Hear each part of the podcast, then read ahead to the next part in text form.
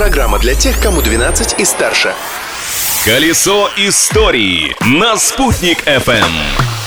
Большой солнечный привет всем! Сегодня 27 октября, и я, Юлия Санбердина, предлагаю поближе познакомиться с историей этой даты. Открытие дня.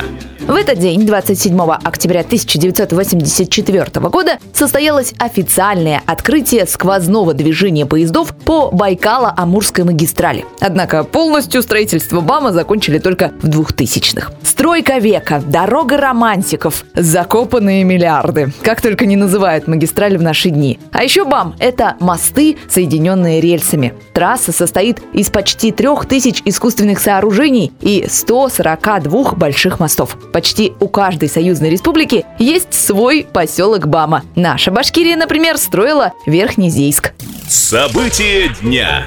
А в 1915 году, 27 октября, случилось важное для культурной жизни столицы событие. Уфимская городская дума приняла постановление о принятии в собственность города художественной галереи Михаила Васильевича Нестерова. Это был более чем щедрый подарок. Подаренная им коллекция включала работы таких известных мастеров, как Шишкин, Левитан, Коровин, Бенуа. Разместить галерею планировали в здании Аксаковского дома. Сейчас это здание Башкирского государственного театра оперы и балета. Но его строительство затянулось, а потом еще и революция началась, и картины увезли на хранение в Москву. Как коллекцию возвращали на родину, отдельная история. Шутка ли вести антиквариат через всю Россию, неспокойную, голодную и разрушенную гражданской войной? Это ответственное дело возложили на плечи нашего земляка, друга Нестерова, художника, архитектора Илью Бондаренко. По приезду в Уфу ему доверили также и руководство музеем. Еще один факт записан в истории нашего региона под этой датой. 27 октября 1960 года в Уфе началась установка памятника Владимиру Маяковскому в сквере на улице Сталина. Сейчас это коммунистическая улица. Это, кстати, не первый сквер, посвященный великому поэту в нашем городе. Еще в 40-е годы именем Маяковского называли лесной массив около театра оперы и балета, вспоминает краевед Анатолий Чечуха.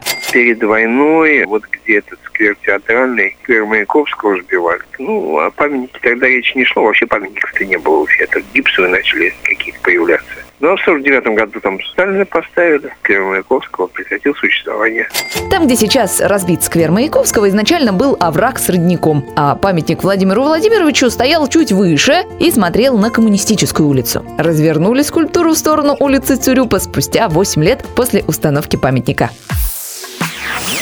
На этом путешествие в историю этой даты окончено. Но завтра снова отправимся в путь. Ведь прошлым нельзя жить, но помнить его необходимо. Колесо истории на «Спутник FM.